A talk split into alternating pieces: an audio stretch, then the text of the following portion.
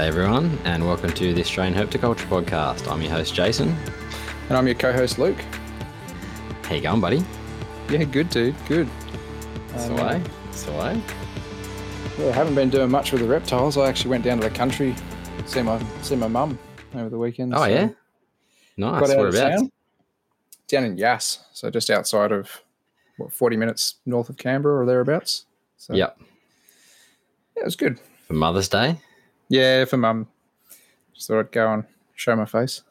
Yeah, just sneaking any herping while you're down there. Unfortunately, not. But you know, had to had to make it about mum. Yeah, exactly, exactly, exactly. What about you? How you doing? Yeah, good, good. Busy with work as usual. Nothing really changes too much on that side of things. But yeah, did the old uh, Mother's Day on the weekend. So saw my family on Saturday, and then just kind of did some stuff with the kids and the missus on Sunday. Oh, So, awesome. Yeah, it was good. weekend. Yeah, that's I need one of those. I haven't had one for a while. So Yeah. Suppose you had a bit of fun on the weekend too, because it looks like you got a big black box behind you there. yeah, got the uh, enclosure rocked up finally. Screwed it all together, and um, yeah, I'm pretty impressed with it. Actually, it's super light. I carried that down myself once I um, put it all together. Basically, put it on one shoulder and carried it, and it's 120 high, 600 deep by 900 wide. Yeah, so it's a big box. Yeah, so it's like four foot by three foot by two foot or something like that. I think. If my Same same size as my Ruffy enclosure. yeah, yeah, right, perfect. Yeah. But uh yeah, I can't carry that with one hand. That's for sure. Yeah, I was blown away when because it, was it came all flat packed, so it was unreal. Basically, it came flat packed, was sitting in the front door, and I was like, "Oh, this might be a bit heavy." And I picked it up. I'm like, "Oh, I can pick that up." And then I took off the the packaging, and there was a fair bit of weight in the packaging as well. I'm like, "Oh, this thing's gonna be real light." And I started pulling out all the pieces of PVC, and I'm like, "Oh, this is super light." So, um, screwed it all together and um, siliconed it all up, and we'll get ready to um, do a nice build in it. So, but if anyone's interested, check out uh, TNR Reptile Enclosures on Facebook, and um, if you mention the podcast, you'll uh, give you ten percent off. So How's it's pretty sweet. Yeah. So That's an awesome looking deal. after the listeners, yeah, and yeah, I'm I'm stoked with it, eh? So I can't wait to get it all planted up, and I might just chuck it together first because um, got some Boyds on the way that I've got to pick up pretty soon. So I'll uh, Oh, yeah. get it all together and get a nice background going, separate out of the enclosure. And when she's all ready, I'll pull them out, put them in, and it'll look good. So Awesome. Who are you getting the Boyd's from? Matt Somerville. Oh, so, wicked. yeah, getting two pairs off him, so it'll be great. I really I prefer a trio, but you know, two Even pairs still, come up, I'm not going to knock them back. So no, that's pretty good.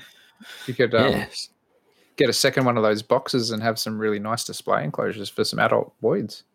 Yeah, definitely. Well, that's yeah. I'd like to just have basically minimal animals now and more larger display enclosures, just purely for time and maintenance wise for myself. I just yeah lack the time to look after a large collection anymore. So I'm just going to get a few target species and set them up so they look nice and hopefully go from there. So Oh. Got uh, you know you got to work within your means, right? Like it's no point Yeah, getting exactly. a massive collection if you can't look after it or you don't have the time for it. Yeah, that's exactly right. Because at the end of the day, the animals suffer. So Yeah, you know, I don't don't want that. So, but no, I'm, I'm pretty pretty pumped on this. I might um peel all this plastic off and chuck a couple of pictures up so everyone can see. Have a quick squeeze what it looks like bare. So yeah, that'd be good. I reckon it'd be good it. for you to take a few photos the whole way through, just so you can kind of, you know, it just shows what the listeners are looking at and or Yeah, exactly. listening to rather. But, yeah, um, yeah, we no, could. super. I mean, super impressed. So should should Well- should turn out pretty good. And, and you were saying the door was made out of polycarbonate. Yeah, polycarbonate. So he was saying that that um, stops it warping, like the acrylic can warp. So Yeah, wicked. um, yeah, but um, I might put a few extra safety latches on it. Just me being me, because it is like it's a little bit more flexy than glass, obviously. But and I just get paranoid, so I'll just put a few safety, extra safety latches. And I did it when I had my glass hinge doors as well, just in case they popped open. So it's just a bit I of paranoia on my behalf. Yeah. At least Boyd's aren't too kind of, you know, all over the shop and stuff. You know, it's the same as the frill neck. They're not really the kind of animals that, you know, go for the doors all the time or anything like that. Yeah, They're pretty, exactly. pretty sedentary most of the time. Yeah, beautiful display animals too. So that's what I'm, Yeah. I'm keen on having them nice and displayed. So it's got a nice front, nice large front door on it too. So Oh, that's sick. Have you ever had Boyd's before? I never kept Boyd's. I've had angle heads, but not Boyd's. So Yeah. I reckon you'll I reckon you'll love these. If you've had angle heads, then they're, they're pretty similar, just a larger, in my opinion, prettier version of them.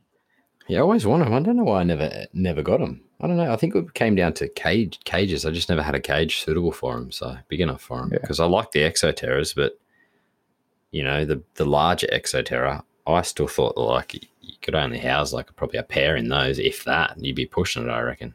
Yeah, I mean, I I had like half ordered one of those ninety by ninety by forty five Exoterras, um, awaiting for my my Boyd's, but I, I Yeah. just pulled the plug on it. I was like, you know what, it's just not deep enough. If I'm going to do a background right. and stuff in here, that, that's going to eat up space. So I'd rather build something to the space that I've got that's a little bit Yeah. bigger, a little bit wider, and then if I do a background, I don't feel so guilty about eating into a bit of the space. Yeah, I think that's the reason why I never did because those enclosures just weren't big enough, and I wanted to do a nice planted tank, but I didn't want to use melamine, so never never got around to getting any. Oh, that's pretty exciting. That sounds like you found the the perfect option to kind of fit the niche for you. Yeah, it'd be it'd be good to see how it goes. So I'm I'm pretty pumped. So it's black too, so I like I like all the black stuff. I do too.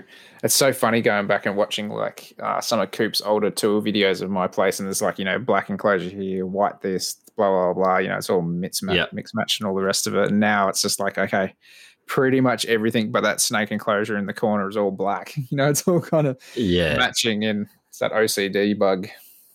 I actually watched one of Coop's videos today, Yeah. an old one on his Boyd's when he's looking for the eggs, and I was Oh, like, oh, yeah. that's a nice glass enclosure. And then I read in the comments he he made it himself or something, so or got it made, I think. Oh, I think him and his dad made it. Yeah, okay.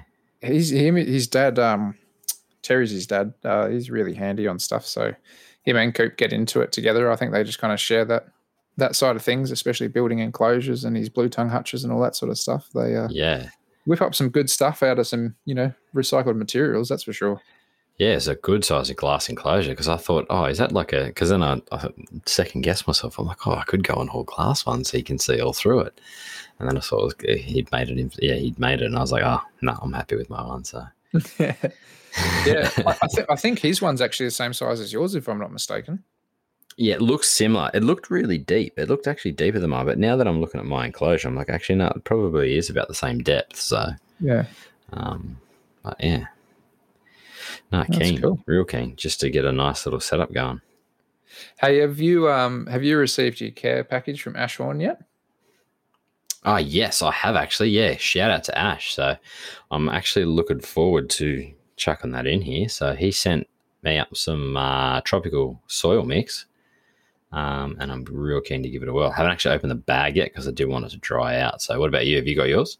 Yeah, I got mine. I couldn't believe how much dirt he sent up. To be quite honest, my my Oh, mother-in-law took took delivery of it, and it was uh, pouring down rain when she got it, and she's like, I just had to try to push them under cover as much as I could. She's, um, yeah, I think I got about sixty kilos worth of arid arid soil mix Yeah. that he made up for us. So I'm really excited to to give Yeah, this a so whirl. So. For all our listeners out there, make sure you go and check out AK Reptiles and I think AK Custom Backgrounds as well on Facebook. Yeah, yeah, Um, Ash is going hard and fast, and he's going to be creating some cool products, I reckon, for the, the reptile world going forward here in Australia. yeah. Definitely hit him up. He's got some good stuff. So no, I'm, I'm real keen to give it a try. It looks really good. Yeah, it's um, there's not many people kind of really mucking around with soil mixes and stuff for vivariums here in Australia, so I'm keen. I'm going to be using most of this in, I think, a Gillen's monitor build that I've Yep. got planned, That should be pretty yeah, no, that'd be good. Good to watch come along. Yeah, so I've, I've got, yeah, I think I've got about 60 litres as well. It came like nicely packed, and the only thing is that it rained that day. So where my carport is, it floods, it comes down the carport, and the box has got drenched. So I've gone to pick up the box, lifted the box up, and only the box. All the soil just like all the bags just stayed on the ground. It was hilarious. um, my wife's like, oh, I was going to move them in for you, but I couldn't lift it. I'm like, no, that's all right. It's like the soil's fine. It's in a plastic bag. Don't worry about it. So. oh, well, rainforest soil's supposed to be wet, right? Yeah, exactly. I'm just glad it didn't go everywhere. But I mean, we've got some pretty rough couriers around here, so it wouldn't surprise me if they just dropped the box on the ground. So, yeah, I think it's pretty similar here, to be honest, as well. Yeah. So we got some exciting news to kind of announce to everyone as well. We're um yeah we're going to be attending the Penrith or Penrith Penrith Reptile Expo, uh, hosted by the Hawkesbury Herpetological Society. Yeah, pretty keen for that. I'm really looking forward to that. I was going to just go along as a as a visitor, but we're going to have yeah. a, a nice little table set up. So if you're there, come by and say hello. Yeah, we'd love to meet we'll, a few um, people and say good day. Yeah, exactly. And you can see our ugly mugs and see who we are. I mean, you've seen Luke's before, but not many people have seen mine. So oh, that's everyone else's bad luck for seeing my hairy exactly. face on t- TV yeah. or whatever. yeah. So um, yeah, we're really we're really appreciative. The the Hawkesbury Herpetological Society reached out to us and said, you know what, guys, we'd we'd like to have you along and and uh, give you a booth and you know you know just kind of give us a leg up into the the scene again. So really excited. There's going to be a whole bunch of stuff on. So for those of you who don't know, the the expo is on the 23rd of May, so it's only around the corner. Uh, it's from 9 a.m. to 4 p.m. Uh, adult tickets are 10 bucks each and kids are five bucks. I'm not sure if they're doing a family pass or anything like that. I haven't mm. seen anything along that lines, but man, there's going to be so much cool stuff stuff there. So apart from just the breeders, the thing that Penrith do really well is they have a whole bunch of other people there doing shows and, and bits and pieces. So I'm actually really excited to catch up with uh, Rex from the Alice Springs Reptile Centre because I got to go and have a bit of a private tour with him when I was up there Unreal. in February. Um, you're going to have the Fats FATS group there, so the frog and tadpole study group, which is pretty cool because most expos you don't see too much to do with frogs, so they usually bring yeah. a whole bunch of display frogs and stuff along, so you can kind of have a, a gaze at a few frogs that you probably wouldn't see all the time. Um, there's going to be live reptile displays there too, so they kind of get out a whole bunch of lizards and snakes and all the rest of it to kind of show the kids and all the rest of it. Um, what else is there? There's actually going to be some vets, vets from the North Richmond Vet Hospital as well, so that's pretty cool to have some vets on on board at an expo. I think just so if you you want to talk problems with your reptiles or whatever, you can kind of pick some brains and you know maybe get yeah. some advice. I think that's always good.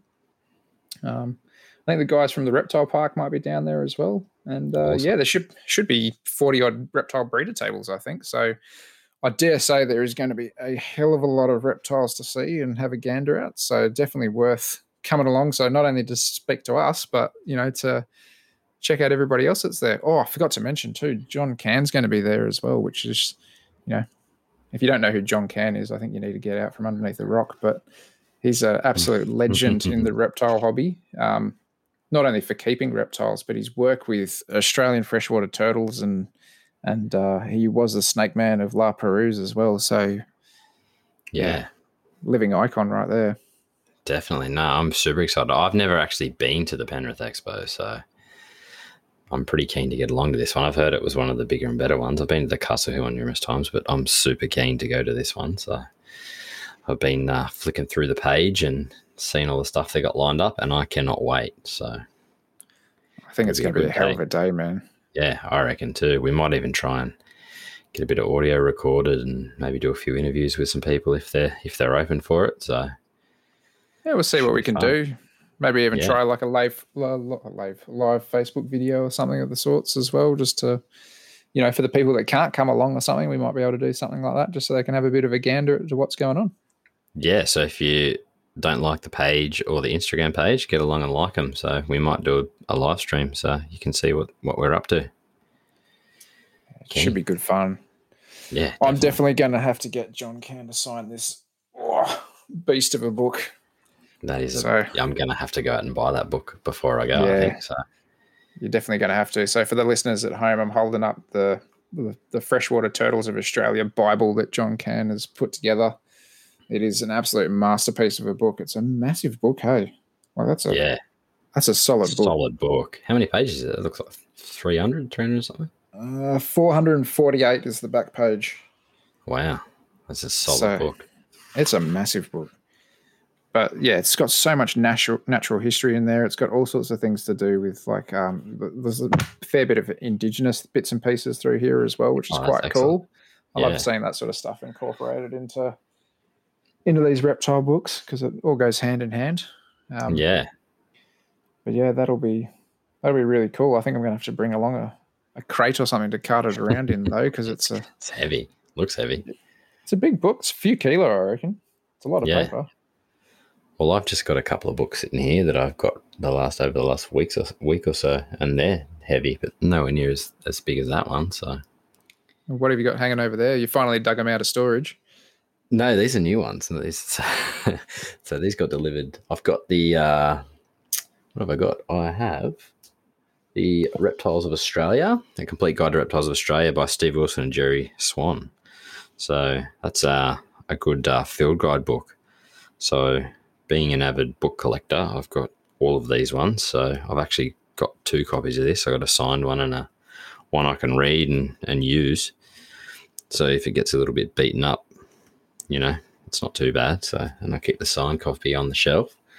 um, what else did I pick up? I picked. I think I spoke on the first episode, maybe, or not. I can't remember if it's the first or second. The complete knobtail gecko by Justin Julander and Michael Plank. Yeah, it's a good one. Have you got that one? Yeah, I, was, I think we talked about it, but um, my wife got it for Chrissy. Oh, For that's me. right. You did, yeah. She got it like flown out from the US and by express or something by Justin. That's so right. Yeah. I think I was one of the first in Oz with it. Yeah, so I'm looking forward to reading that one. Um, I picked up a few of the um, um, what are they called? The I've got a guide to Australian pythons in captivity by Adam Elliott and a guide to reptiles and amphibians, reptile uh, health and disease. So I've got a few copies of those ones, but I was just if I see copies anywhere, I just grab them because they're they're out of print. So it's always handy to have spare copies. Oh, so for everybody that's looking for those copies and are looking at the eBay listings where they're thirteen hundred dollars each, this is wise because Jason's driving up the price by buying them all. Yeah, well, someone's going to do it. So I'm Oh, not the one selling it. I, I just hoard them. So but uh, being a member on that um, Facebook page where the reptile book collectible page, some of the guys you see some of their, their stacks of books, and it's like they've got like ten copies of one book. yeah, I just have like two or three of one book. But um, when I ordered the one off um, Steve Wilson, the um, Reptiles of Australia, I actually also got a uh, Reptiles of the Southern Brigalow belt, which is like a little um, small little paperback copy, which is 2008. So it's Oh, cool. um, a little field guide for the Brigalow belt. It's um, it's awesome. Shows you the like sizes of the monitors compared to like body parts. So there's like freckle monitor Varanus tristis. It's got like a picture of an arm and then the size of the monitor next to it. So that's um that's pretty pretty handy little book. So yeah, cool. um, I'd love to get up there and have a look at the Brigalow belt one day. So it'd be a pretty handy little book as well. So it's got like banded sand swimmers and everything else in it. And also, last but not least, Reptiles of Victoria by Peter Robertson and John Coventry. Oh, cool. So it's Can't say I've seen guide. that book. No, neither had I. I was on um I was actually um on Booktopia and I was just looking for a dinosaur book for my son, basically A to Z of dinosaurs. I was like, oh while I'm on here, I'll just type in reptiles in the search bar and I'm like, oh, I haven't seen that book before. So I added that one into the card as well. And then that kind of gave me the, the basically free postage. So Oh, wicked. you know, spend a little bit extra and get free postage. I spent more than the postage, but you know, but you got yourself a book. And then, yeah, exactly. But then I didn't realize when I bought the book, the book that I ordered for him was on back order, so that hasn't shown up yet. So Oh, so you got his your book before him. That's yeah, but I didn't tell him he got a book yet, so I'll surprise him with it. So I'll read it to him before bed every night. So Oh, cool. be good. I actually, Yeah, um, yeah, I ordered another book um, recently on on suggestion from Eric. Actually, it's uh, called Wild Habitats: A Natural History of Australian Ecosystems by Alan Fox. Um, basically, it's from what I can tell, it's it's just like awesome scenery shots as well as Yeah. like a bit of kind of like. Um, fauna and stuff and flora that's going to be in that Mm. sort of area as well so you know, he basically said, you know, for you making all these naturalistic enclosures and stuff, this is just going to be Yeah. like a, you know, absolute game changer. So you can actually just be sitting down and instead of getting onto Google and looking up all these sort of ecosystems and things, I've got a book for it now. So Yeah, no, you That'll be pretty good. that. I might have to try and track that one down as well. I actually got it off uh, off eBay. I think it was only fifty bucks, Oh, really? so it's not Wow, not too right. bad. Yeah. Yeah. and looks like a pretty decent book. I think he showed it off on one of his carpets and coffee episodes on YouTube. So yeah, just happened to be one that I was actually watching, so I saw the book in in the video as well. So that was Well, quite that's cool. good. Yeah, because I tend to just listen to those those ones. I don't actually watch the YouTube. So Yeah, same Nah. same as me. yeah, Yeah. I just don't have don't have the time to watch YouTube. So when I do, it's usually a toilet break at work. So it's not it's pretty short, not two hours for a podcast. So Oh, there you So- go. and you showed me another one before we started as well. A nice little That one. yeah. Oh, that's a doozy. That one I like that. Yeah, I, I get a real kick out of this one. So this is a field guide to Central Australia, a natural history companion for the traveller. It's by I'm going to butcher this name, Penny Van Oysterzy, I think it is. Um, but yeah, basically, it's just about like the the Central Australia, you know, all the kind of arid country and you know plants and birds and wildlife and all sorts of stuff in between there. It's got kind of details on what you know. There's like food items and stuff like bush tucker and all sorts in there, as well as like a few reptiles in between. That's Um, awesome. Yeah, really cool book. Hey, it's um, I, I found it really handy just to kind of be able to have like that sort of imagery again to kind of come home to and Yeah. have a look at. And you know, it doesn't have every reptile out there or anything like that. It's not a reptile field guide by any means, but it's got kind of like some of the big main ones and stuff. You know, you got your perenties and freckled monitors and a few dragons Yeah. and stuff like that in there. So that's pretty cool. That's um, pretty good. It's got the little bush tucker guide in it. Yeah, yeah, I, I'm pretty sure it does from memory, but there's like if yeah, a few different kind of like berries and flowers and bits and pieces in there as well. You know, all the different types of trees. There's tons of stuff on on um on the trees and the plants and stuff of the area. There's the stacks of that. Yeah. Oh look, there's even little Marmarata there too. Oh, there you go. Nice looking individual. But yeah, no, that's an awesome book to to have a flick through.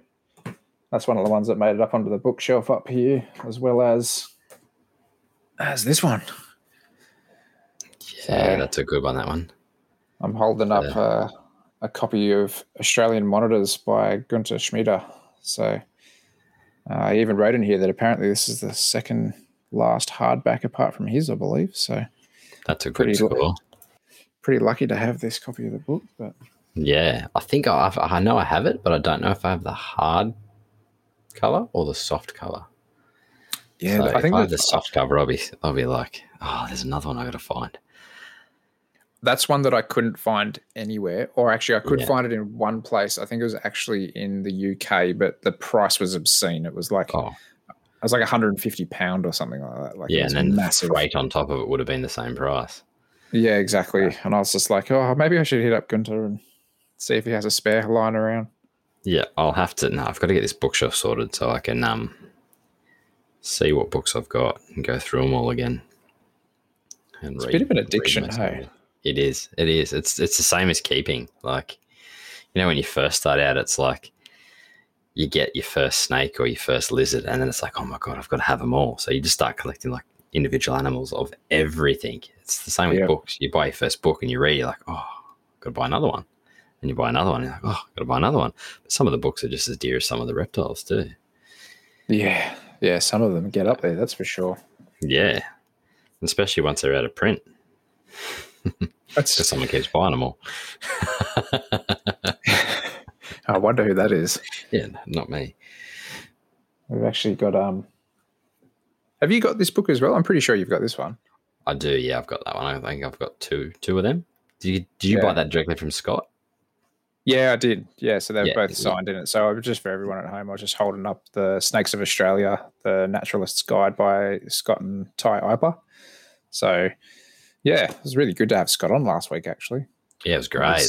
The wealth of knowledge, mate. That was unreal. yeah, and all the all the juicy content before and after. Geez, we went to bed Oh, pretty yeah. late that night. We did, and I had to go early the next day. But nah, he sent some um, some cracker images through that he's going to let us post on the social media. So if you listen to this, you've probably already listened to the last one. So um, In which case, we'll have all those pictures up Yeah. hopefully by now. So And for if you're just listening to this one because you've only just joined us, then make sure to go back and check them all out on Facebook and over on Instagram as well. Yeah, and give them a like. Yeah. So no, that was a yeah, that was it's always great to talk to Scott. Like it's one of those things. Like I remember he rang me one day, we were at work, and you know, phone call that lasted for over an hour. Like it's, you know, it's not like a. It's one of those things when you get start talking to another person who also has an obsession with reptiles. It just basically you can talk all day. Yeah. He's very humble too, right? Yeah, yeah, definitely. For someone who knows so much and does as much as he does, he is for sure. Yeah. I think that's the best part about him, to be honest. It's uh, And he's very approachable too. yeah. Well, I mean, we, we learnt that because he approached us and Yeah, like, oh, like I got a phone call while he was cleaning his lizard pits or something, and next thing you know, he's like, "Yeah, yeah. By the way, yeah, if you want me to come on your podcast, I'll come on." I was like, "Yeah, no way. You know, every chance that you're going to come on, and I think he's going to be a bit of a regular fixture at some stage as well." yeah. So I um yeah I've spoken to a couple of times previously just on like um social media and that just ordering books and everything else off him. So but the good thing is I liked with his books. I don't know if do you would probably do the same thing. He sends you like a little card as well. Did you get Yeah, a I little think card so. in yours? Yeah, it's like a little um almost like a business card, but it's uh, it's got like the number of the print or something on it, or I think. And maybe I didn't get it in this one, but I, I thought I might have got something in with it, but maybe I didn't notice it. Yeah, I know with the frog book I got the same as well. I have to get that. I haven't got Yeah. the frog one. And oh man, now I'm just talking about. I should have just got a whole bunch of books out. We could have just talked about a podcast on books. Well, at least we both could do that and actually appreciate it. Oh, as, as we were going through all these books, we were kind of having a bit of a, a field day actually before we kind of hopped on here. I did pull out this book here. So this is Reptiles of Australia by Eric War- Worrell. And I don't uh, think I had that one actually. I don't know what date it was actually printed, to be quite frank, because it is really, really old, and it's it's in pretty good nick for how old it is. But to give you an Mm. idea of how old it is, there's a little memo in here from from another family to their their grandkids, uh, and it was dated in July 1967. So, what would that make that? That's over 50 years old now, isn't it? Yeah, yep, Yeah, it would be. uh, yeah, yeah, almost sixty. Yeah, that's an old book, Yeah, but yeah, it's um still holding together for now. I think there's actually um, quite a few versions of that book. There's quite a few reprints. So it's one of Oh, those cool. books where you you buy one, and there's like four or five others that you have to get as well if you're a book collector, from memory. Oh, yeah, I think I think there's a couple of reprints. Wow, that look at that black and white picture of a Boyd's forest dragon. That's, That's the day, unreal. isn't it? Yeah, that's unreal. Jeez. I, th- I'm, I don't actually. Maybe I don't have that one. Damn. Now I'm gonna have to this weekend. I'm gonna have to clean the shed out, get all my boxes out, get a bookshelf sorted, put all the books in here as well. So another thing It's- I've got to do. It's seriously crazy what you can pick off off people, right? Like, I got given that from a friend who's kind of getting out of reptiles. He just gave me a whole shoebox essentially full of books, and Yeah. that was just one of the ones that happened to be in there. I, I just don't understand it. You know, you and I probably don't understand it because we just collect and hoard these things and Yeah, look look after them. But you know, that's just like gold. yeah. Well, I had like when I sold all my reptiles, I was like, oh no, I'm done. I might get some reptiles. You know, when the kids are older, like another ten years or something.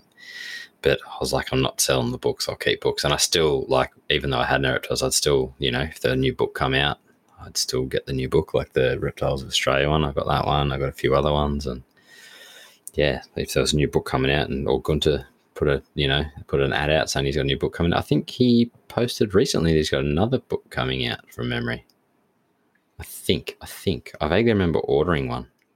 Is Might it Fisher my Fish of name down for Australia. I'm not sure. or is that already out? I can't. I can't say that I saw anything. I'm not sure. I, I feel like I've got a book on order from ages ago that's not out yet, but I can't remember if if it was. Yeah, I can't remember who it was from. Mental blank. I can't remember, I can't remember if it was from. ordering too many books, and now you're just going to have things turning up in the mail. That's the best. That's the best thing, especially when you forget about it. Yeah. You forget. Speaking about things that I, for- I, I, forgot about the fact that I ordered some gear off our Teespring.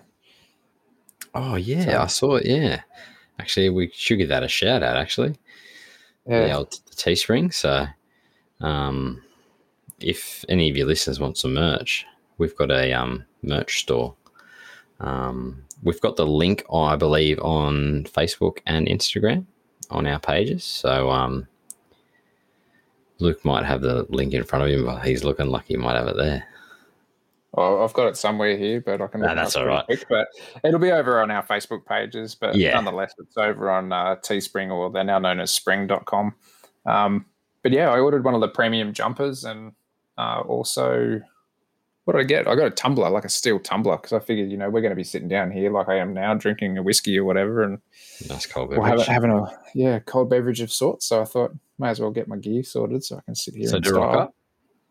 Not yet. I just because I forgot that I had it linked to our uh, our Gmail account, so I logged Yeah. into that, and apparently it's left and it's on its way. So I'm actually hoping that it turns up before the expo because it'd be cool Oh, to have that'd a, be good. at least Yeah, my I jumper to meant walk to- meant to order one, but I have- keep forgetting. I keep ordering books. No, I'm joking. Keep ordering all of Danny Brown's books and hoarding Yeah, them for yourself. That's right. That's right. No, I keep forgetting to log on because every time I log on, I log on through the actual store, not through the actual login. So I always forget to order one. But um, you know that'd be handy if you got it before the expo. So Yeah, but yeah, we've got all sorts of stuff up there just with with our logo and bits and pieces on there. I think we've got like from memory, like phone phone cases, uh, t-shirts, jumpers. I'm pretty Kids' sure we've got singlets. Yeah, kids' clothes. Yeah. but you know, it's all just going to kind of keep the lights on here. It's just going to go into probably like gear for us to, you know, if we need to upgrade headphones or something like that, then we've got a little kitty that we can draw out of or whatever we need to do. So, yeah, just a little bit of an incentive to kind of keep the ball rolling, but. Yeah, I'm excited to get it. I'm actually, yeah, I'm really excited about this expo. Hey, like I'm really looking Yeah, forward so to kind of getting out there and meeting a few people, um, putting some names to faces and stuff. Because all the all the support we've been getting is super super positive, and yeah, really want to keep it rolling. yeah, and we'll have um we'll have business cards and some stickers too. So if you're a sticker Yeah. collector, feel free to come up and grab a sticker. Only one though. No, I'm joking. no, it'd be cool if you if you do grab a sticker or whatever. You know, show us where you stick it. If you got it on the back of the car, on an enclosure, you know, wherever you end up putting it, it'd be cool Yeah, take a picture and- photos rolling through. tag us on social media, and we'll if you tag us on Instagram or Facebook, we'll probably chuck it on the story as well. Yeah, so That people can good. see. Yeah.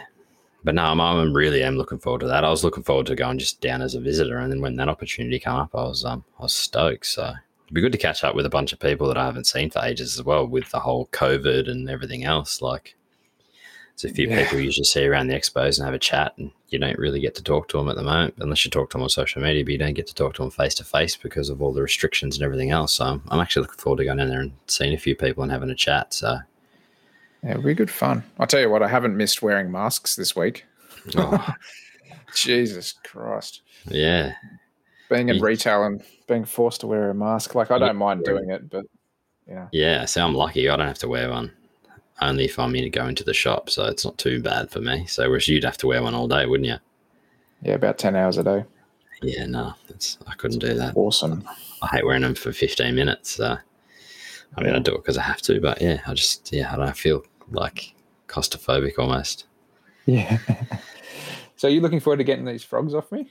I reckon they're pretty yeah, keen to go I up to your can't place. wait. I can't wait. I've got a um, Exoterra sitting beside me as well.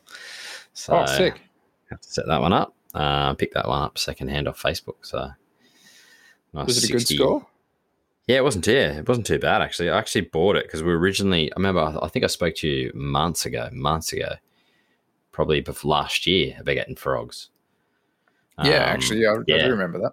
that- I spoke to you then, and that's when I got it. I, I ordered it then, but um, yeah. So it's just been sitting in this room empty because I was getting some frogs for my son, but um, never got around to getting any. But no, I'm pretty keen to get some. What size are you going? What what size is the EXO? It's a 45, 45, 60 Tall or long? tall. Yeah, sick. So it's the exact same as what they're in now. Yeah, yeah, yeah. Which they worked out perfectly. So, but um, yeah. So I'll have to set that one up as well. Yeah, so Jace Jace is picking up my red eye tree frogs off me just because I'm hoarding Gillen's monitors. So I, So I that's where the Gillen's monitors are going. Yeah. You you hoard books, I hoard Gillens. So it's just the way it kind of goes around, unfortunately. Yeah. I'm sitting on Oh, yeah. 12 Gillens monitors, and I reckon I could probably do with another 12. They're, un- they're yeah, they're unreal. They're little characters, absolute Oh, little dude. characters. A great I just first can't get monitor. enough of them. Yeah, dude, they're perfect because they're like exact monitor attitude, but in a lizard that gets to 30 centimeters total length. You know, like it's Yeah. it's it's not going to hurt you by any means. You know, you, they can still give you a good nip, but you know, Oh, you're yeah, not going to lose a finger to them. Nah, it's not like a you know one of the larger ones, but they're and they're the little personalities as well. They've all got their own the way they sleep as well. Sometimes you walk in, and you Oh. think they're oh. dead. Like you're like, oh my god, are you dead? And then you see it breathing, like, oh no, you're alive. But did you see that photo that um, Kurt Lamotte put up on K and E Family Reptiles the other day? I did actually, yeah, it was a cracker. Gave him a heart attack. Yeah, his Yeah. little gillens looked like it was flopped over a log of sorts, and did look like he was just dead on a log. A Oh, lot of dragons and monitors have funny sleeping positions. I remember I used to have a bearded dragon. The amount of times you'd go, "Are you? What are you doing?" And he's just sleeping. Oh, bearded So- dragons are good for doing that, like right in the corner of a cage where they kind of do like a big arm spread. They're kind of like leaning against the front corner of the cage, and they just look like they're dead in the corner. Yeah, I remember mine doing that when he was little. yeah. And you're like, "What are you doing?" But nah, those those little monitors, man, they're. I love those little monitors. I would, yeah. What are the? The Ackies are a good um first monitor as well. They they are really good because they still get to a pretty good size, um, a little Yeah. bit bigger than the Gilleneye, but it, I I think what attracts a lot of people to the Ackies is the patterns as well. Like they come in Yes. really cool patterns and colors and things. So Gilleneye, I I mean, I'm a bit biased. I think they're gorgeous, but you know, a lot of people kind of look at it like a gray, uh, uh, sorry, a grey little lizard. But yeah, at least the Ackies, you get those mad reds and yellows and oranges, and that's right. Yeah, Yeah. And then you got your like the quarter. Have you have you got have you ever kept Brevicauda? I haven't kept them. No, I, I wouldn't, I'd love to get some of those there. I don't see too many there around. No, I think I think if I got into more small monitors, I wouldn't mind getting um, some Kingorum. I reckon that'd Yep. be quite cool. Yep. Like when you're talking like small monitors. Um, Yeah, I'd actually really love to get my my hands on some Cordos and some uh, Bush Eye as well, just because I love those that that like whole little group of tree dwelling monitors. I reckon it'd be kind of cool to collect Yep. the set, so to speak. yeah. Yeah, I'd end up with forty little tree dwelling monitors. That's the problem. I have nothing else but them. Automore, yeah. No, Yeah. I, I love the little monitors, but um, I even I love some of the the medium sized ones as well. Like those Kimberley Rock monitors, they're gorgeous. Yeah, I um. The, um, Oh man, recently I was just Uh, my my Kimberley Rock monitor. I hadn't seen him for months. Like it was just like something went off in his head, and I just wasn't seeing him whatsoever. And then all, all of a sudden, he just got so brave, and he started coming out heaps, which I'm so thankful for because I was starting to go. You know what? I'm keeping an empty box. I'm starting to Yep. feel like I want to kind of move him on and yeah, you know try something different, or or you know move something up into his tank. But yeah, he started coming out at the perfect time. So excellent. he's starting to starting to take food from tongs as well, which is really Oh, nice good. after almost two years. So yeah, because their their tail's actually longer than their body, isn't it? yeah, it's massive. It's like Yeah. one third, one third body, two thirds tail. There, Yeah, and their patterning's beautiful, and the um, Pilbara rock monitors as well. They're stunning, but we can't keep them in New South Wales, I believe. They're No, we're not allowed 'em. licensed, Nah. And the, the hamersleyensis, what are the other ones? The yeah, I think. My I'm horrible with the Latin, but I think you got it right then. Yeah, Yeah, and those ones as well. They're they're stunning as well, but I think they're the same. I don't think don't think we're allowed to keep those ones as well. yeah. But um, Our uh, one of our upcoming guests might be able to talk a little bit better about all Yeah, these sorts hopefully. of Odatria and small monitors if uh, yeah, if they agree to come on, which I'm pretty sure they are, but you know, not going to count that chicken before it hatches. Yeah, exactly. Nah, I um I love those small little monitors. So I mean I love the big ones too, but there's they're so intimidating some of those big monitors when you see them face to face. And even Loki gives me a run for my money. I've decided that four foot's like a maximum size for me. Like that's just like Yeah. a good size. If I need to jump on it, I can. You know what Yeah, I mean? Like yeah. kudos to everyone that keeps laces and all the rest of it. But Yeah, they're so quick too, lightning quick. Mm. I mean, Yeah. I've I used to have a mate years ago that had a lacy, and that thing was yeah, it was one of those lacies that you know, some of me like you see some of the videos, people have kind of worked with them and trained them a little bit. They've done like target training or something like that, or and they can actually, you know, they come out relatively easy. I think uh, um, David Kirshner he used mm. to have the one where he'd put his hand down in the in the enclosure and it'd climb up onto his arm a specific way, and then he'd lift it out. Yep. Um, but um, yeah, this one my mate had, you couldn't even go near the enclosure, and it was just um, yeah, it was basically Satan in a monitor. Oof. So that thing was scary. Like go go around, give him a hand to clean the enclosure out. And it was like, yeah, it was scary. They're a proper weapon when they're like that, you know. Like they they can really do some damage. yeah, it's it's amazing the amount of people that you see. I don't even think that they've had monitors before of any description, but they just jump straight into the deep end, and somehow they find somebody that's willing to sell them a, you know, two hundred dollar lace monitor or something mm-hmm. like that. That's a juvenile, and yeah. they have them for a certain period of time, and then they get to that sort of like you know maybe four foot mark or thereabouts, and they they realize how crazy they are, or you know they haven't t- done the right sort of training and taming and you know all the rest of it to like socialize the animal with them, and they yeah. become like a bit of a, a problem animal, unfortunately. So. Yeah, because they're super smart. Like you can see, like that when they when you do stuff, they, they don't they don't look at you like the snakes look at you sometimes or geckos. They look at you and you can see in their eye that they're studying you. Like everything you do, they're watching everything, every movement that you make everything mm. you do and they work out your little patterns and everything else. They're super smart. So, yeah, like you said, if you don't spend the time with them and train them and do all that stuff, they can be a handful. So that's why yeah, the, a lot of the medium monitors are pretty good. We're pretty lucky here in Australia with how many of the smaller monitors we actually have. So I can't remember from memory, but we've got something like 27 or 30 species of monitor in total or something. There's some some sort of figure like that, depending on yeah. what taxonomy is doing in the day. But yeah, there's uh a stack of options out there. Yeah, definitely. I mean, if you look on the licensing, um, the licensing keepers uh, species list, there's heaps. I think there's like yeah. six or seven. I think you can have on your uh, um, basic license. And yeah, there's like another ten or so that you can have.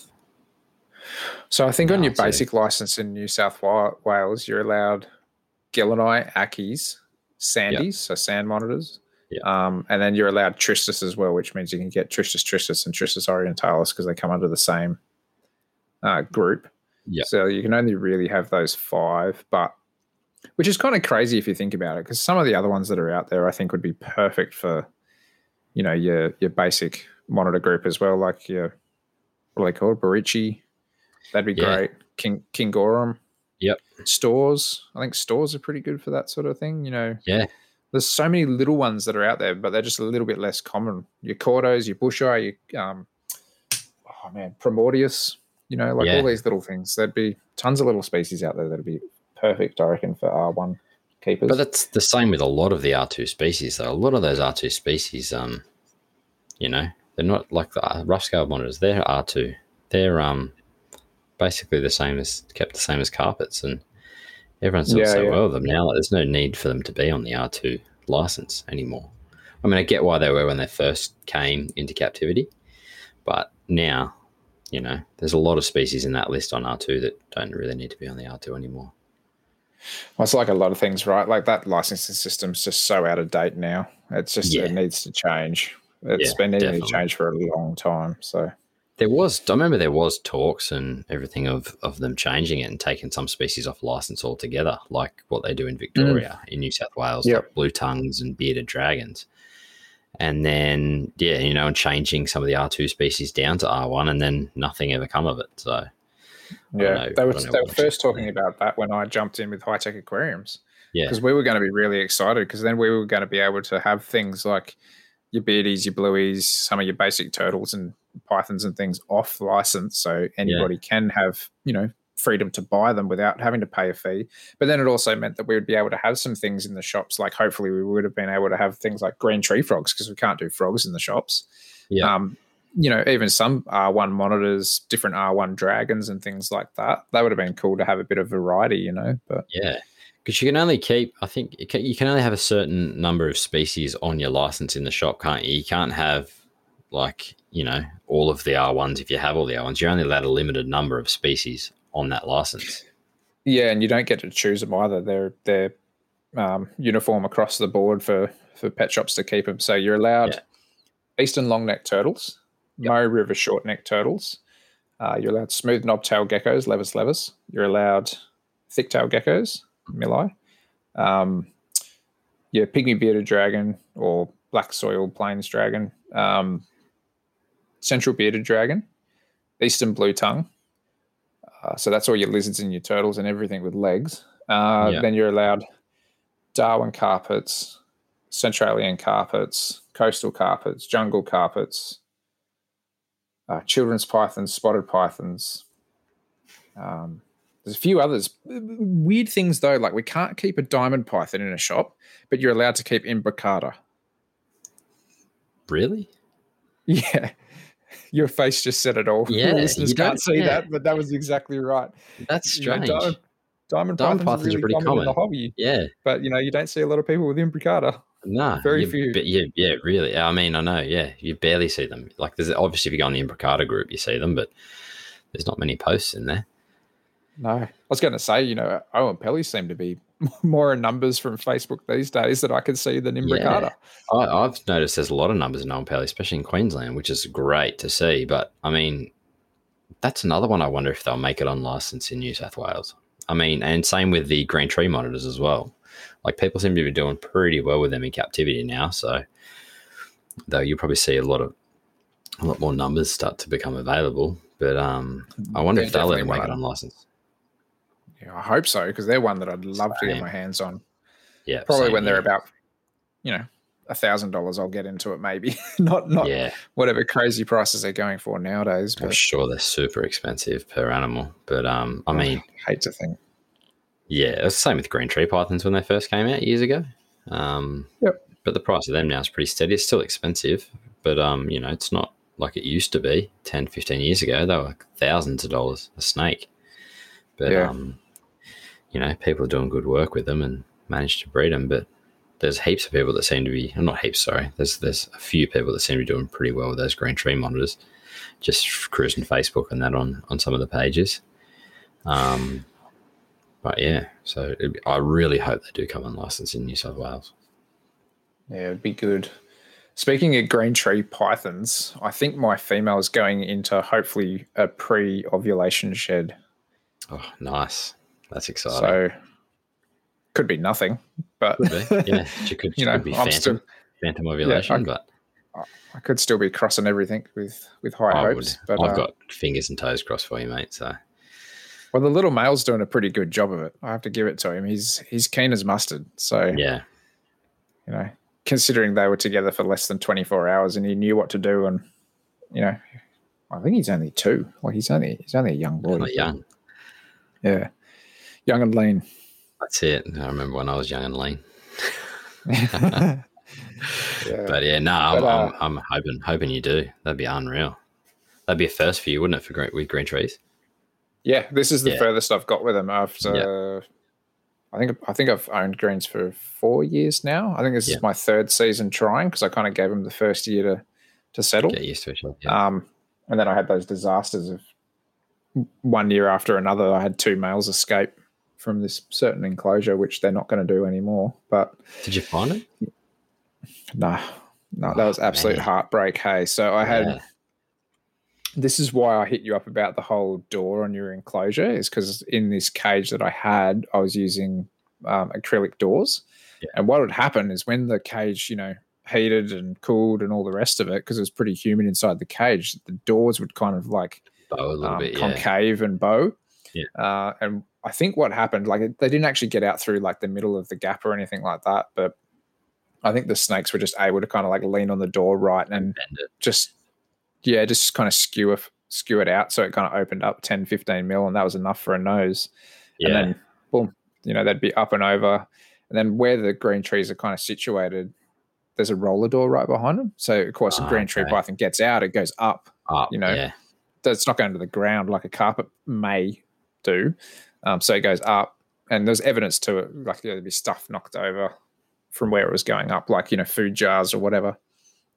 Yeah, I reckon they went straight out, and we've got a pretty healthy population of powerful owls outside. So Yeah, okay. Unfortunately, I think they may have may have been caught.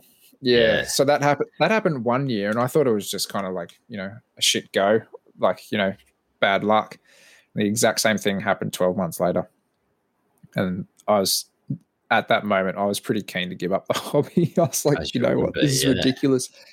But you know, you look back on it and you go, that's human error. That's not that's not snake error. That snake was It's doing just what a snake does. snake, So Yeah. yeah, Nah. exactly. So Well, that's a good thing. This has a lip on the inside, so you can't actually push the door in. There's a little like there's a lip that the door sits on. So like you got a lip and then the door sits on it. But Yep. like I said, I'll probably just get you know your your little uh, clips that keep your fly screens in. Yep. Yep. I'll probably just because I'm like OCD with this stuff. I used to do it with glass doors and everything. I'd probably get a couple of them and just put them on like random spots around it, just so you know. Yep. There's no no chance of. I mean, the dragons, you you know, won't really do it too much, but.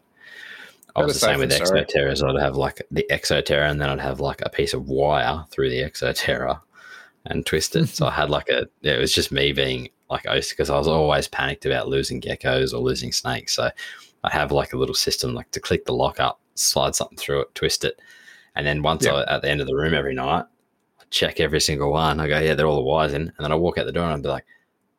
Did I leave an enclosure? And then I'd go in and I'd shake every door just to make sure that all the doors were shut properly. Like I was just always paranoid about stuff getting out. It's just me being paranoid.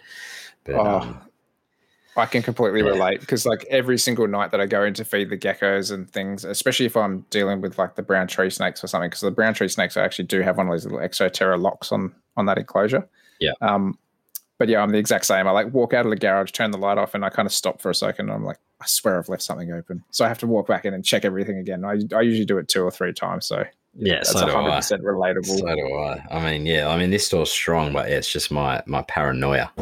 That's all it is. It's just me being paranoid. So What did you say that page was again? I want to go and give him a follow, and because I might have to look if if it's worthwhile. I might even get an enclosure built up or something. yeah, TNR reptiles. TNR reptiles. It looks really solid. Hey, Yeah, it Like, is. it looks like, a good enclosure. I just couldn't believe how light it was too. Like it was super light. Like, yeah, my missus is like, "You're not going to carry that down." I was like, "Yeah, it's actually a lighter than you think," because I was used to carrying melamine ones. But um, but I mean, they're super customizable though. Like, I wanted one big door, um, but you Yep. could go like, you know, two doors. You could do like a enclosure this big and have a divider in the middle, so it's actually two separate enclosures and two doors as Yep. well. So like, it's you know, um, if you have, yeah, you can do. I think the largest you can do is two point four meters long. I think. That's a big cage. That's yeah, a, with a you know that's sort of Loki size. yeah, with but I think I the only thing is I think there might. Oh no, no, there isn't because you can't have one solid door though. So you'd I think you'd have to have like three doors on it. But Yeah. um, but yeah, because obviously that way it's got the supports to hold hold everything up. But yeah, it's customizable where you want your vents, where you want everything. You know, um, if you want, I didn't I didn't get mine with any um light fittings because I just get all my own fittings. But um, yeah, super. It only, literally only took probably I'd say twenty minutes to screw together, and that How was that? in between playing with my son and my daughter. Like he was coming out and giving me a hand with his little fake drill, and I had my drill and all that stuff. So yeah, all the holes are pre-drilled. You just drill them in.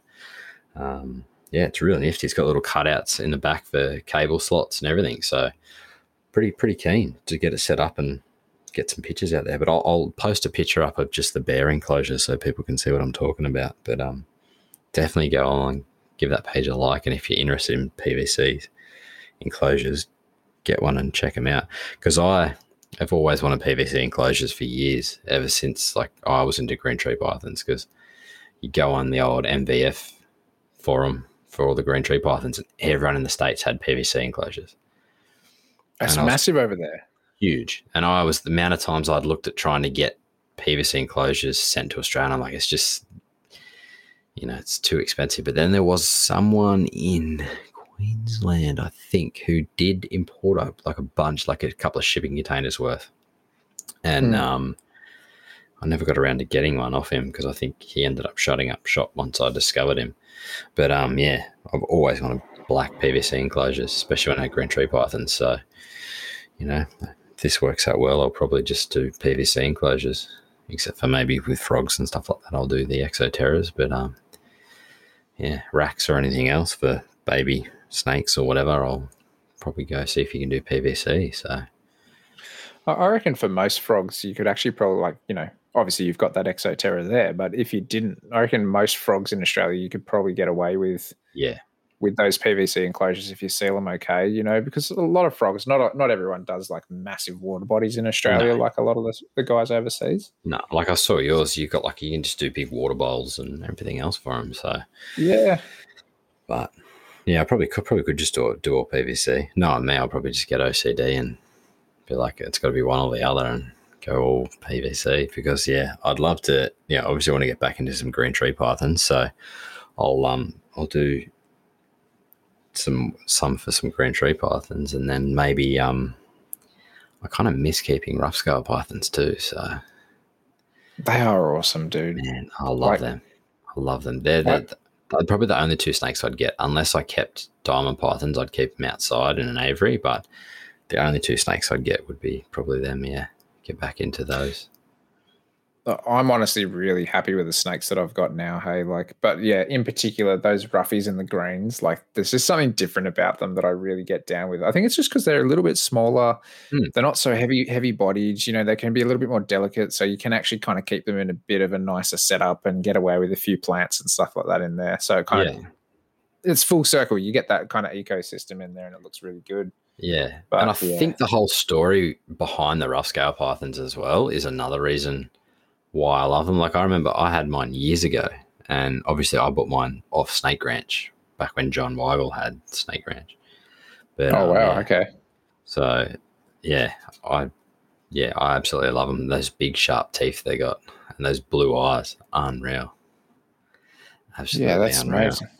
Yeah, so they, they they are one of those species that I do love going downstairs and seeing at night time. And then like, you know, they've been all sedentary, just kind of wedged in a rock all day, and then all of a sudden they're just like going bonkers, climbing around on vines and, and the color change too. Have you it. noticed yours change color night and day? It's yeah, hundred hundred percent. spectacular. Yeah, and I mean we're lucky over here compared to some of the people in the US. Like they've got them over there, but the price over there is astronomical compared to here. Like I think you can get it for like two hundred dollars, two hundred fifty dollars a snake now.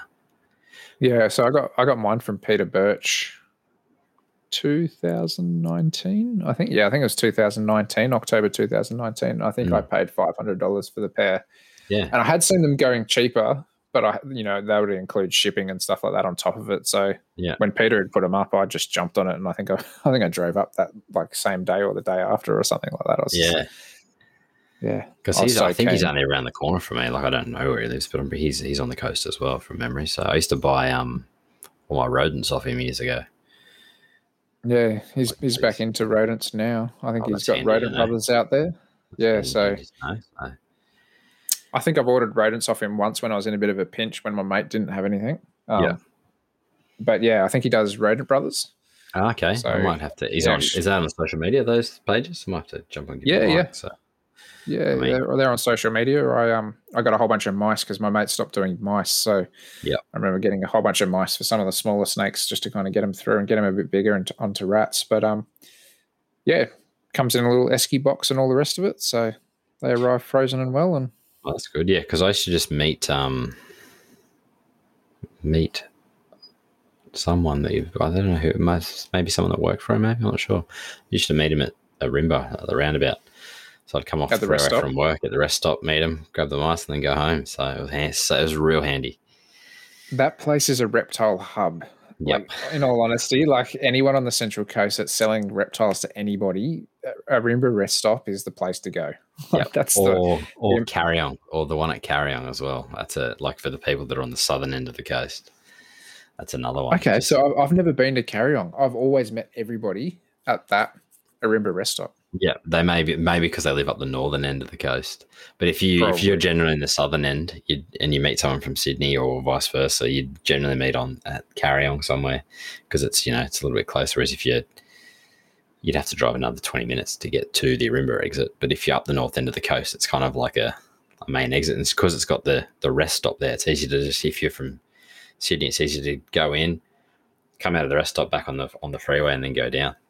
So it's a nice, easy rest stop to get in and out of. So Yeah.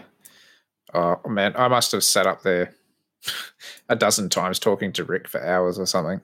Like, Yeah. the amount of times I've been there is ridiculous. But yeah, no, it's uh, rough scale pythons are just one of those snakes. Hey, they're just Yeah. so unique. I I didn't think like I, I I thought I'd love them when I got them, but I didn't Yeah. realize how much I'd love them. Yeah. You know, did they're just- did they ever do a threat display for you or I never I never saw the threat display, I don't think. What? I had I've I've had both of them do it a couple of times, but only when I was originally keeping them in snake rack. Yeah. So I'd always planned to do the the enclosure that I've done for them, and Mm. they will get something bigger eventually. But um, when I first had them, and I had them in a snake rack, and they were in kind of like tubs that were maybe I want to say sixty centimeters by forty five by about twenty high. So they were kind of a decent sized tub for yearling Yeah. yelling roughies. But yeah, a few times in there, they gave me the full, you know, wide mouth, teeth just gaping everywhere, that dark blue throat. And I was like, oh, geez, you know, this thing means business. Yeah. And I have been in, that circumstance too. I have been tagged once or twice, just like super quickly as I've opened Yeah, a I've drawer been or tagged whatever. by 'em, yeah. They don't tickle. Nope. They definitely don't. Even- Those teeth. Even when they're small too, right? Like they've Yeah. just got monster teeth. Yeah. I mean the Yeah. teeth when they're small are probably longer than some of the almost, you know, medium to largish size carpets. Yeah. Like Well, you can see it when they're gaping at you. Yeah, I mean, if you if you wonder what we're talking about, just jump on online and Google a rough scale python threat display, and you will see the size of these teeth. They're basically just like um, hypodermic needles in their mouth, but the threat display is spectacular. I mean, that'd be unreal to see hanging off the side of a rock rock ledge up in the Kimberley region. Just this this rough scale python with mouth open and threat Oh, display. I mean, they're probably more. What do you reckon? More people have seen Oenpellis, or more people have seen rough rough scales in the wild? I don't know. I reckon they'd be pretty on par. I have seen a lot Yeah. more people actually fighting roughies in the last few years. Yeah, But yeah, I mean, Oenpellis, I think they're just such like a a cryptic animal that just needs like the right conditions and just, or the Yeah. right timing too. Like any reptile's right timing in the right place. So it's kind of hard to say when you're going to find them, but both very hard species to find. That's for sure. I'd Yeah. love to find a roughie in the wild. so would I. I'd love to just herb that whole Kimberley region. you Yeah. know.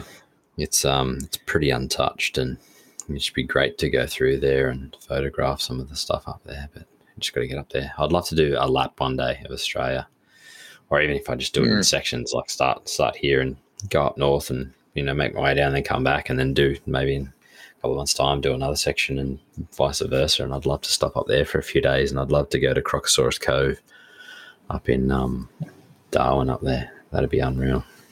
It's not a bad spot to go and check out. It's pretty cool there. I, I, I went there in in 2019.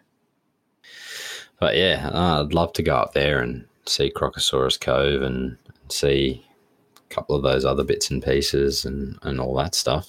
Yeah, I think it was about 2019 that I got up there and got to check out Crocosaurus Cove. It's a pretty cool little spot to go and check out. Um, Yeah. Got to do the Cage of Death too, where you get lowered how down into. that? That was amazing to see him on eye level. Hey, Yeah, that's what I'd love to do, just to look because you're in their territory.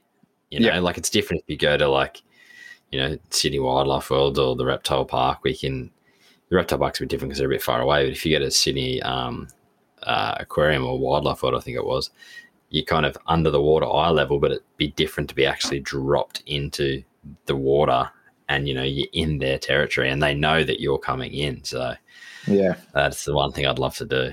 that's How pretty. was cool. it? Was it good? Yeah, it's pretty crazy to see him just kind of like come up and almost stick their eye like right where one of the perspex slots is and actually look at you through the cage. Like they're smart. They know what's going on. know, Yeah. So Definitely. yeah. But uh it's a little a little bit off putting when they're they're floating around in the water and there's just like feathers and stuff like everywhere when they've been chewing on God knows what and you can see all the bones underneath you that's been missed for the day's feeding or whatever. But yeah, no, it's Yeah. um unreal, hey, like but just the snap, the snap of their jaws when they actually like crack them right next to you, like that's so Oh, yeah, loud. something I never thought of. Yeah. Yeah. It's like your eardrums pop when they do it. If you get a good one that just lines up with you, like it's yeah, it's so loud. Yeah, it's something I never never thought of. Yeah, no, I'd, I'd love to go up there and, and tick that off and even go to some of the like croc farms and stuff and just see, you know, I'd love to see. Yeah, I love crocs. There's something about them, I think. Yeah. They're one of those things, you know. I think if you're a reptile person, you can't not love crocodiles. You know, it's just Yeah, kind of exactly. like the the biggest and meanest reptiles that are out there. You know, so you can't Yeah. not not be in love with them. Yeah, that's right. I mean, I'd love to see them in the wild too. So I'd love to do like a, you know, one of those day boat day tours and stuff, and just see them in the river or something. But it's Yeah. one thing I'd love to see as well. We, we did get to do that as well, which I thought was uh, it was it was good fun. Don't get me wrong, but at the same time, like actually just seeing them kind of on your own terms was just unreal. Like we got to go Yeah. to Fog Dam, and we only saw some little ones there, but there was a couple of little salties there. Um, Yeah. Which you know, just kind of stumbling across a crocodile by yourself and your wife or whatever, like that's one thing, you know. Yeah. But when you're in Yeah, when you're in a boat and you're going to go rock up on a seven or six meter crocodile or whatever, and you know it gets fed every day, and that's why it's staying there and doing It its thing. there, yeah. Yeah. Um, but we went. We did go to go. We went to Cahills Crossing as well. That Yeah. crosses crosses over into Arnhem Land, and we saw probably about a dozen crocodiles there just hanging out, which was Yeah, that's They renowned were- for him, that spot. yeah, dude. It just blows me away. Like there's just barramundi fishermen and stuff just standing along that that crossing, and it's like, you know, thirty meters up upstream or whatever. There's just like these big three meter crocodiles, three four meter crocodiles Yeah. just cruising. It's like oh, and they're in like waist deep water. It's not like they're just standing on a rock. Like that, you know. That's a, that's a no from me. yeah, it's a no from me too. But you know, Yeah. apparently, apparently, it's worth catching that fish. Yeah. I mean, I'd love to catch one of them too, but I'm definitely not going to do that to catch one. no, So, yeah, something different about that. Mm, yeah. I mean, I don't know what it the is. locals- Anyway, I, I don't know what it is about the territory, but it keeps wanting to draw me back. Hey, like uh, yeah. even even today, I was well, actually, just before you hopped on, um, while you're trying to get your son down, I was watching uh, Bush Tucker Man, and he was at where was it? It was somewhere. It was just south of Darwin, southwest of Darwin, just on that kind of like little gulf almost that goes around into the Kimberley. And he was Yeah. there there during the wet season, like climbing around through the rock gorges and stuff like that. And it was just gorgeous. Like, oh yeah, Yeah. It's a beautiful bit of country. Yeah, So, same with the, the west coast of Australia as well. That's beautiful as well. I mean, because obviously, you know, um, I've hollered up and down the whole east coast. I've been to the west coast, but I haven't been up the north of the west coast. But you see videos and pictures of some of those north spots on the west coast, and it's just pristine. It's Yeah. untouched. Pretty much. It's not untouched, but you know, compared to most of the beaches on the east coast, it's untouched. yeah. Tell you one YouTuber that I really really like, um, and he's he's done a he's an American guy. He has done a few videos uh, in Australia. I think it's the Rep, Mm. Rep, Reptilian Diaries or the Reptilian Diaries. Um, Frank, I'm not going to try to pronounce his last name. It sounds like an Italian last name, but he's really into his geckos. Um, Has he done herping in Australia? Yep. Yeah, I think I may have seen those ones. Yeah, where he did like up and down the west coast with a couple of his mates, and they're finding like Yeah. And you know wheeleri and blackheads and all sorts of stuff. Like oh, they were finding like the little Agurnia guys as well. You know, hanging out in trees and in rocks and and all Yeah. sorts. Oh man, those videos were good. He did like a whole series of those. I remember watching those while I was actually herping in the Northern Territory. Um, down yeah, I think I only watched one. Yeah. Yeah, you've got to get into it because you, you'll get a good kick out of it because there's a lot of gecko Yeah, content nah, in there. Definitely have to. Yeah, I think I've watched one of them. I might have to go back and watch the rest of them. I think so. So yeah, definitely keen. I just need to herp a bit more too. Yeah, That's the other thing, isn't it? It's just a time thing, but it's it's so painstaking sometimes too because you just you don't know what you're going to get if you don't line it up right, or yeah, You know, that's right. it can go one of two ways. You can absolutely score, or you know it might not be as good as what you think it is. But the the, the most fun part's just going to the country, I reckon, and just seeing different parts of Australia and or wherever, Yeah, enjoying it, and just being in yeah, nature. exactly. Yeah, that's right. That's the best part is being in nature. Yeah, seeing like when the sun goes down, seeing the Milky Way. Like oh, if you're on the east coast or something, you don't get to see that over night time. You can see bits of it, but you Oh know, if you're out out in the country and it's a it's a um not a cloudy night, it is in. So you can literally see all the colors in the Milky Way. Yep. Yeah, that- it's beautiful.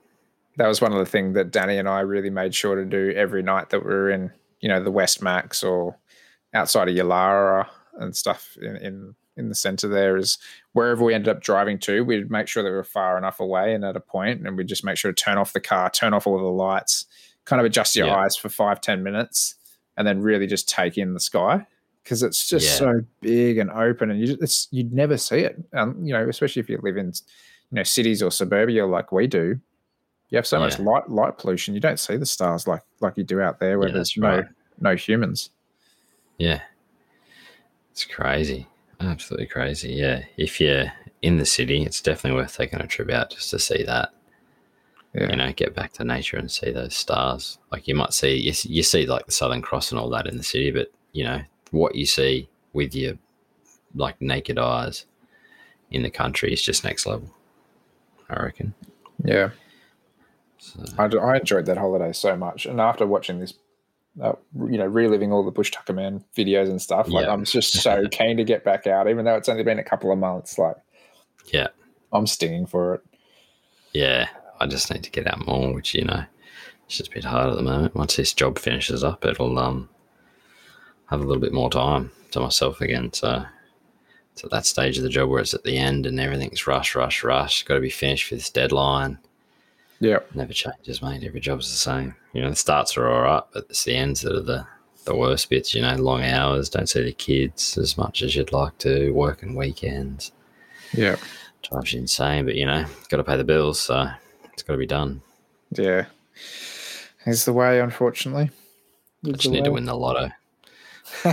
That's what we keep saying too. I'm just letting Danny Yeah. buy. Danny buys a ticket every week. So, Yeah, so do I. Keep hoping, same numbers. Never, win, I never win anything. At the most I won seventy bucks. So better than me. I never play it, so I never win either. yeah, I mean, if if I won the lotto, I would set up like I'd have a ginormous shed, and I'd just pay someone to come in and set up all these enclosures, like like basically, so I look like a zoo almost, and just have Yeah. huge exhibits and have massive freshwater ponds with like. You know, like they have at the reptile park with a water monitor and a pig nosed turtle and all that kind of stuff. Like, you know, multiple animals in enclosures, but got to win the lotto to do that.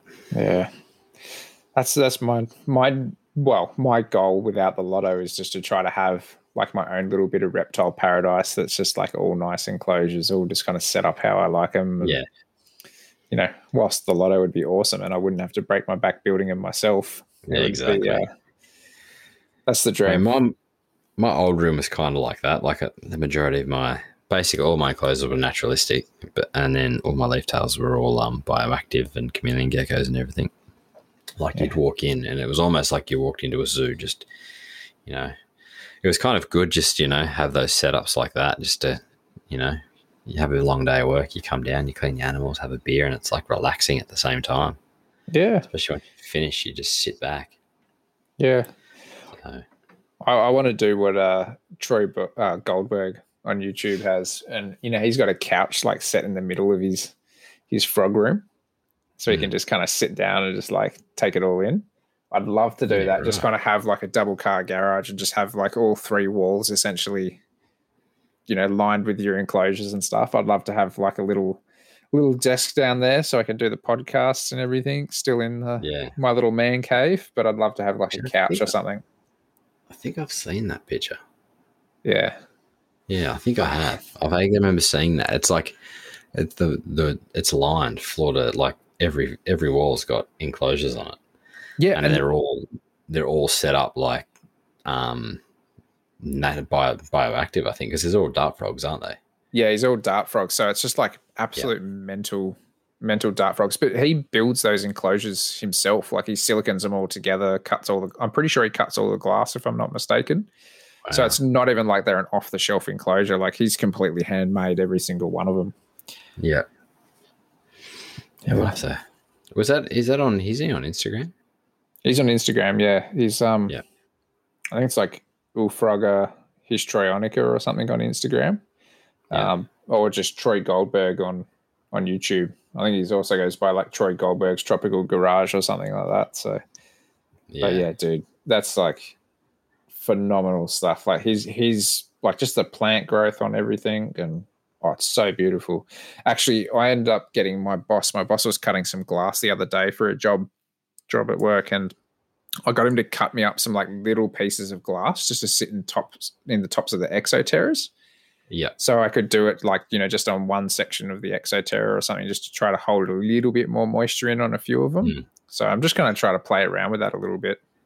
Yeah, because the dart frog guys do that. They um actually I think they actually take the mesh out and just seal the glass in on some Yep. of it. Yeah, they usually yeah. They usually seal the whole top with a piece of glass, but then they have like I think it's like a strip just against the door, like where the doors kind of hit the top. They Yeah. do like fly screen or something in, but So they can get lights and stuff. yeah, yeah, how's that? Have you how long have you have you put them in? no, the I've still got the still got the pieces in the car. I've been meaning to, but I've just been so smashed with doing all bits and pieces around the place. So Yeah. Um, I haven't done it yet, but yeah, he cut them for me. So I'm planning to put one. I think on the prickly forest skink, I'm going to do one. Um, Yep. Just to box him in. I'll have to switch around where the UV is sitting because I still want him to have access to UV because I've got a seven seven percent T5 above him. Um, uh, yeah, I think I'm going to do it on a couple of the leaf tails as well, just to hold a bit more, bit more moisture in the boxes. I don't think it's going to be like a massive increase, just because you're still going to have half of it vented, but yeah. I figure if it just saves the plants, especially during winter, drying out a little bit in between Yeah. waterings, then it might just help a bit. So yeah, it should. Yeah, see I how mean, it goes. they do it over there for a reason. So yeah, no, it'd be good. Yeah, Good to see. So yeah, but yeah. No, it's been um, been interesting. Actually, my latest kind of thing that I'm toying around with, I think I mentioned it to you, is I'm toying around with the light spectrum on the Strophurus ciliaris tank here. So we were talking about how the um, the common everlasting. I think I was telling you how it, like all of a sudden died off. I think it was like plant yeah, shock or transplant shock.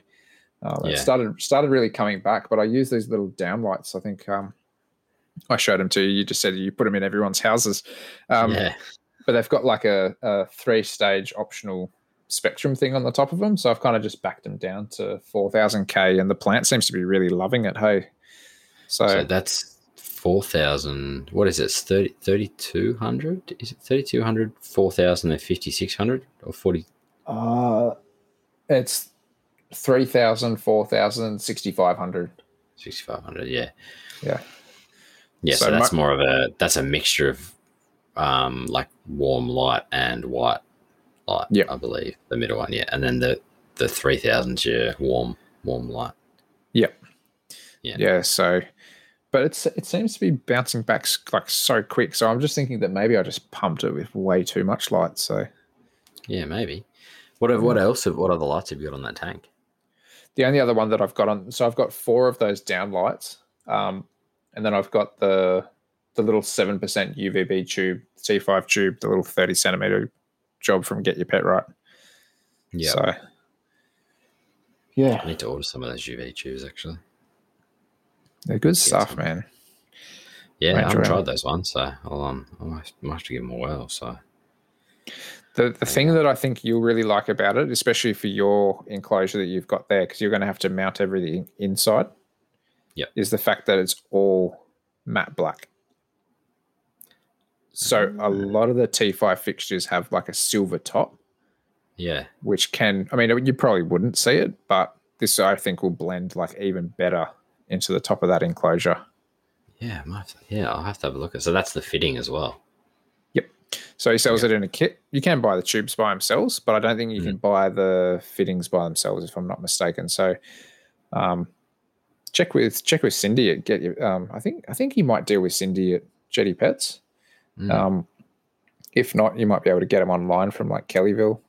Um, yeah because we don't we don't post them unfortunately, not yet anyway. Yeah. We are going to try to get online shortly, but yeah. So they they've got like little mounting brackets, so you can actually just screw the little mounting brackets to the roof of the PVC enclosure, and then you'll just be able to pop the fitting straight into the top of it, yeah and then it just might holds it.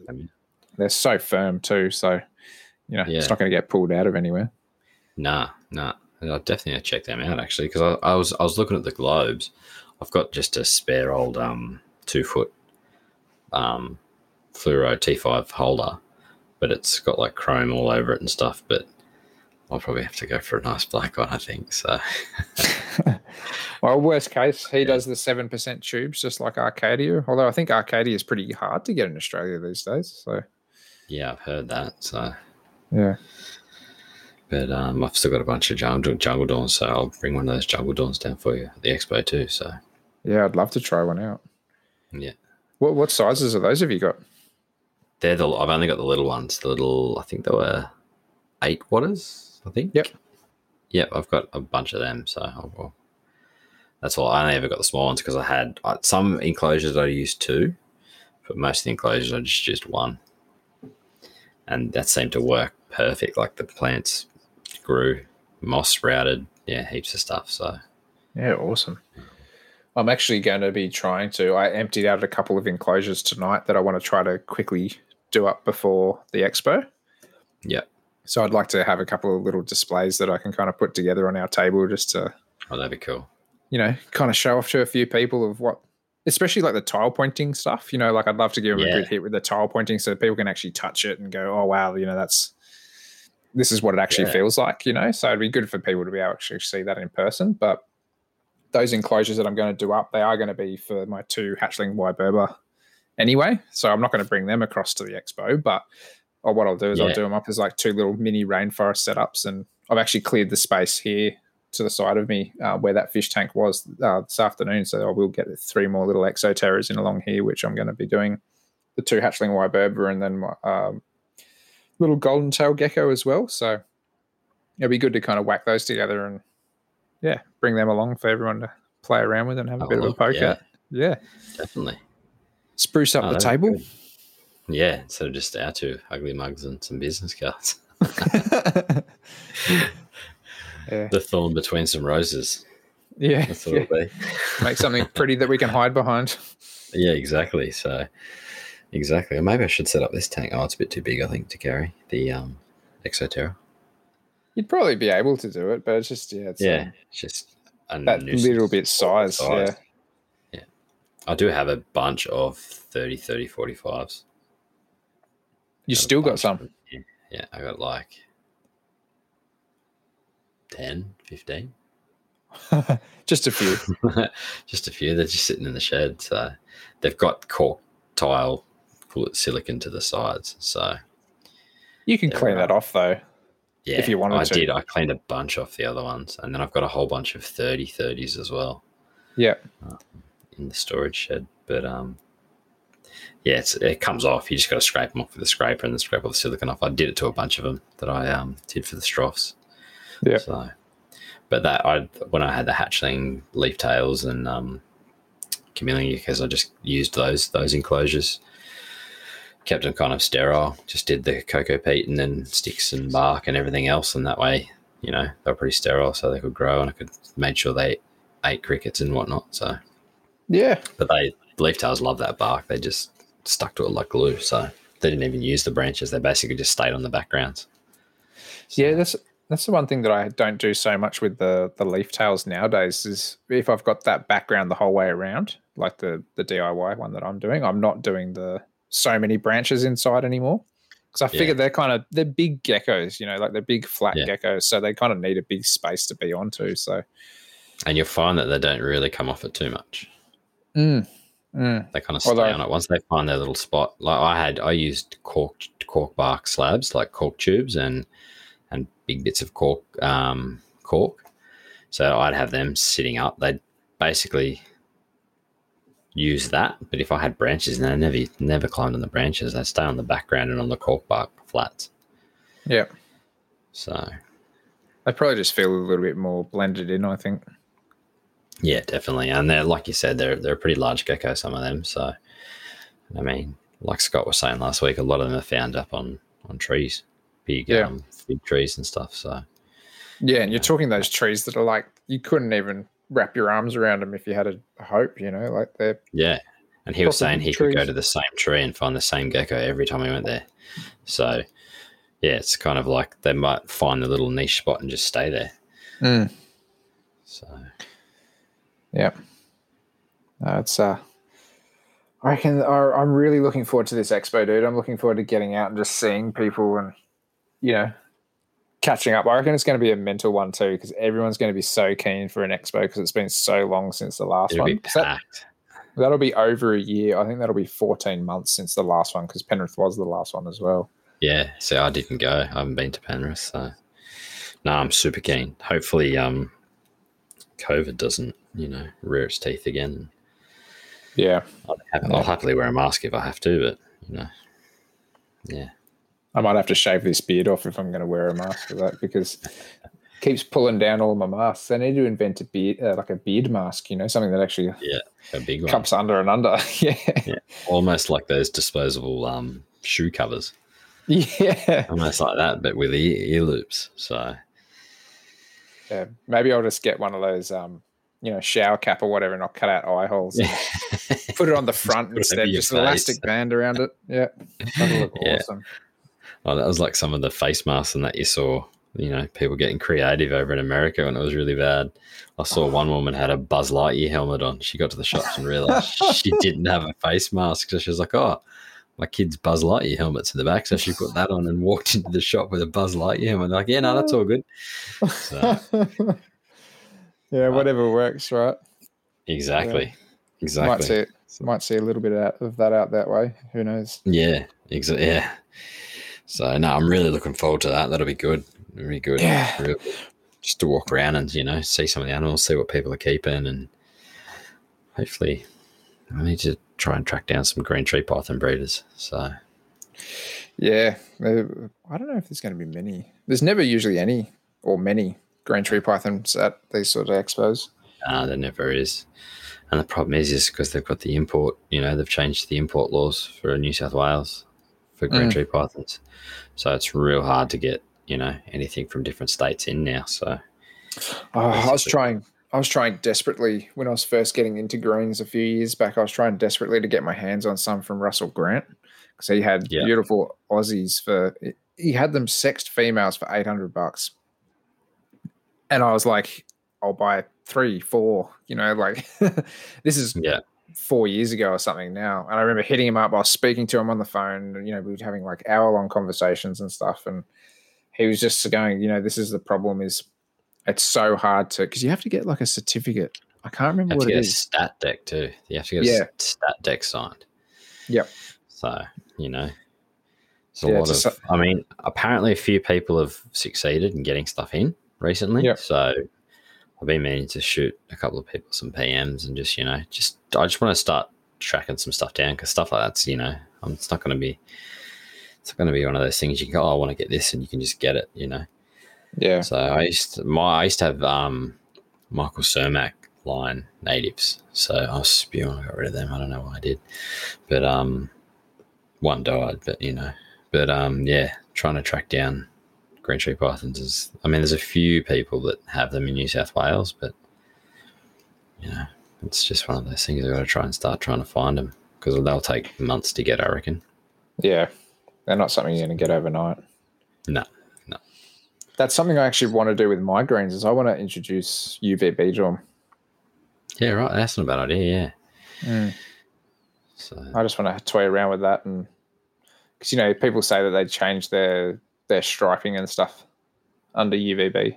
So yeah, well, they can't really I don't know if it explain would, because it's not recessive that stripe to a degree Yeah. like it is but it isn't and then you see some animals with just a beautiful full stripe head to tail and then you see some that's got like patchy Mm. my ones had white dots on like where the stripe would be but it wasn't a full stripe they had dots here and there but um you know they're that black tail tip a beautiful black tail tip but yeah stunning stunning pythons yeah. I even think if it was enough, like even if I did it for like those those UVB tubes, those T5s, they do put out a bit of heat. That's something that I don't like about them necessarily. But Yeah. even if you were to put it on for like three hours a day, you know, at the It's coolest better than point of the day, yeah, exactly. you know yeah exactly but that's you know they could have a morning bask or whatever get a little bit of beneficial uvb imagine how long your tubes would last too if you're only running them for three hours a day that's Yeah. like you'd probably get four years of uvb out of that one tube yeah exactly so at least it would be something you know rather than nothing just trying Yeah. to up your game up up it further see what you can do better yeah that's Yeah. right I'm already giving Exactly the diamonds UVB, so I'm giving the diamonds a 5.0 T5 above them. Yep. They love it. Oh I yeah, bet- they'll actually they'll actually seek it out too. Yeah, they get right up under, in Scott particular was the young saying that ones. last week. Yeah, So Yeah. I, I, I don't know if I mentioned it last week. I can't remember what we talked about, but I had had the the globe had run out or burnt out for a bit, and I had it Mm. maybe a week or so where I hadn't replaced it, and I put it back, put a new one back in, and whoosh, within minutes they were up and under. Yeah, yeah, they knew what was going on. Yeah, Yeah, I mean, I mean they don't like hundred percent need it. They'll they'll live and breed and everything now, but I definitely reckon they benefit from it. We can do better though, right? Exactly. Like you know, right. if we can if we can give them the option of it, yeah, then it's right. up to them whether they use it or not. Yeah, definitely. It's just trying to make make it make them have access or give them access to as much natural things that they would actually have in the wild, or uh, that many natural options that they would have in the wild. Yeah. I think these days I struggle when I see carpet pythons kept in things that they can't climb. Like I know it's only something that's super minor, but I love being able to give them access to a branch. It doesn't even have to be off the ground that high, but even a foot off the ground. you know, like just having something they can actually perch on. I think it's a big thing. Yeah. Yeah. I, I didn't always do it, but Yeah, neither did I. I used to keep heaps of stuff in racks years ago, but I mean, they have their place. I mean, you know, but yeah, it's, it all comes down to the individual keeper as well, what they prefer to. mm, We both like to keep the same way, so it's just what we do. But we might be a little bit biased, I suppose. Then Yeah, exactly. I mean, they, yeah, you know, but that's, I, I, but I notice a lot more people are going back to, you know, lower numbers and bigger enclosures and this and that. But, um, but yeah, it's all, it's a kind of preference. But at the end of the day, as long as the animals are healthy, you know, yeah, if you keep it in a box and it's healthy, like it's better than, you know, keeping it in a large enclosure and it's not healthy. So, yeah, exactly. know, Yeah. No. What do you reckon, Anyway. mate? You've got anything else to talk about? not really. I think I'm ready to go have a shower and hit the hay. Yeah, you struggled to get the little one down, didn't you? Yeah, it took uh, an hour and a bit. I think it took. So, it's, yeah, five to ten, and nice early start in the morning. So, what about you? You got anything else? You want I think we covered most of what we wanted to just kind of ramble on about tonight. Had a good Yeah. book chat. That was a good book chat. I like that. Mate, we could do a whole episode on books once I get my book bookshelf in there. We could talk about books for a whole episode. I reckon.